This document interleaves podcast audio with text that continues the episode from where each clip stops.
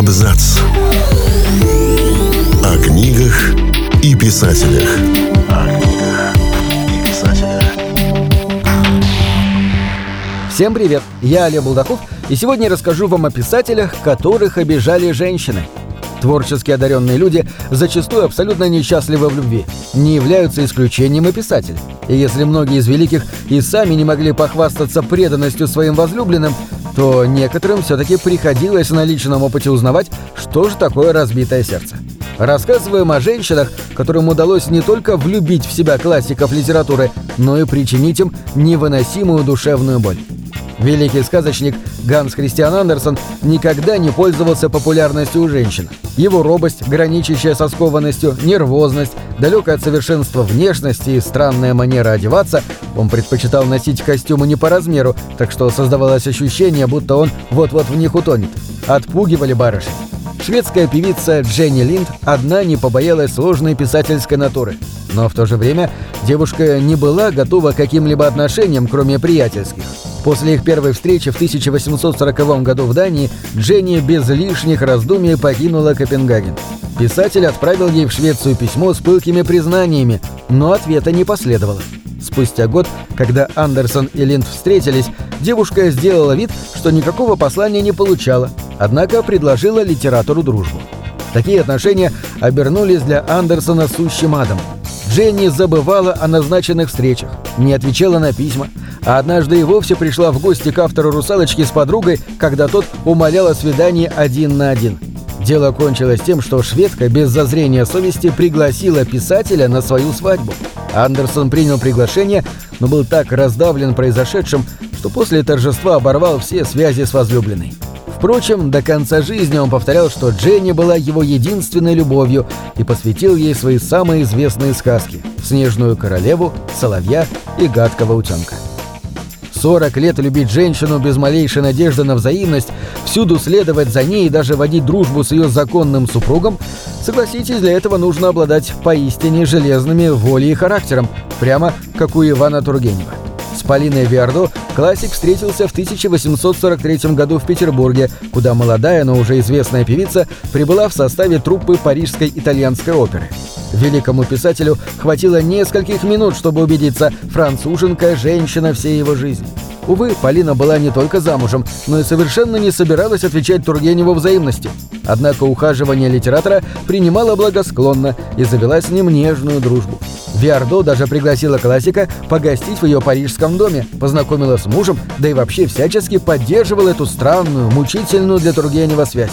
Почти полвека, вплоть до самой смерти писателя, Полина не отпускала его от себя, не давая притом ни малейшей надежды на счастливый исход дела. Между литератором и певицей так и не случилось полноценного романа. Были исключительно письма, разговоры и редкие встречи под неусыпным наблюдением супруга. Даже после кончины классика Виардо будто бы отказывалась с ним расставаться и непременно напоминала при каждом удобном случае о своей значимости в его жизни. Певица была уверена, если бы не она, Тургенев не написал бы ни строчки. И, скорее всего, пожизненно очарованный писатель поспешил бы с ней согласиться. В отличие от предыдущих историй, это имело довольно счастливое развитие. Чехов и Книппер были женаты и связывали писателя и актрису нежные и глубокие отношения. Они встретились на репетиции в МХАТ и почти сразу разлучились. Смертельно больной литератор проводил большую часть времени в Ялте, а вот Ольга не могла помыслить своей жизни без театра. Так что, большей частью, влюбленные поддерживали диалог на расстоянии. Это мучило Чехова, но вполне устраивало Книппер. Молодая женщина не торопилась хранить верность супругу. Еще до свадьбы, когда, казалось бы, влюбленным следовало полностью сосредоточиться друг на друге, актриса закрутила роман с Немировичем Данченко. Были и другие связи, о многих из которых Чехов догадывался, а иных знал наверняка. Но поделать с этим ничего не мог. Изменившая жена — это большая холодная котлета, которой не хочется трогать, потому что ее уже держал в руках кто-то другой, писал Чехов. Однако разводиться не собирался. Слишком уж был привязан великий классик к любимой женщине. Сложностей с супругом добавляла еще невозможность завести ребенка. На продолжении рода, правда, настаивал в большей степени сам писатель. Но Ольга обвиняла в их бездетности именно мужа. Впрочем, забеременеть Книпер все-таки удалось, но не от Чехова, и дело тогда кончилось выкидышем. По предположениям биографов, отцом так и не родившегося ребенка являлся приятель детства писателя Александр Вишневский. Так ли это, выяснить не представляется возможным. Тайна Ольги так и осталась с ней до самой смерти. И вновь певица. Похоже, что к представительницам этой профессии классики питали особую симпатию. На сей раз под чарами оперной дивы пал Артур Шопенгауэр, один из величайших философов в истории. На его идеях построили свои концепции Фрейд и Юнг. Необычный стиль его сочинений оказал огромное влияние на литературу, особенно на творчество Льва Толстого. Но вот с любовью немцу катастрофически не везло. Одним из самых сильных его увлечений стала актриса и оперная исполнительница Каролина Ягеман. Шопенгауэр, измученный тяжелыми отношениями с матерью, надеялся обрести в девушке семью и поддержку. Но у певицы таких планов не было. Она некоторое время снисходительно принимала настойчивое ухаживание философа, но в конце концов в насмешливой манере отказалась выйти за него замуж и попросила оставить ее в покое. Шопенгауэр был до глубины души оскорблен отказом. Поведение Каролины он прилюдно объяснял женской глупостью и нежеланием задумываться о собственном будущем. Впоследствии философ еще не раз был покинут возлюбленными, и каждый раз он все больше убеждался в своей правоте. Женщины – слишком вероломные и жестокие существа, от которых следует держаться как можно дальше.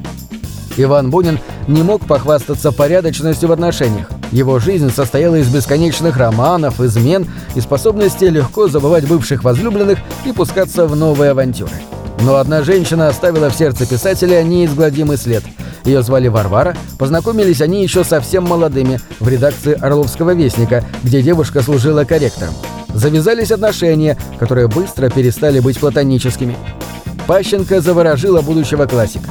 Он без раздумий готов был на ней жениться, однако сама девушка не спешила кардинально менять жизнь, предпочитая гражданский брак. Несколько лет она то отдаляла от себя Бунина, то вновь сходилась с ним. Варвара наотрез отказывалась идти под венец, но не пренебрегала интимной близостью, а главное, не уставала повторять литератору, что любит его недостаточно, но в любой момент увлечение может перерасти в глубокое чувство, и вот тогда как нетрудно догадаться, никаких перемен так и не произошло. Более того, Варвара даже ушла от Бунина к его другу, оставив писателю лишь краткую и совсем не сентиментальную записку. «Ваня, прощай, не поминай лихом». На этом все. Читайте хорошие книги.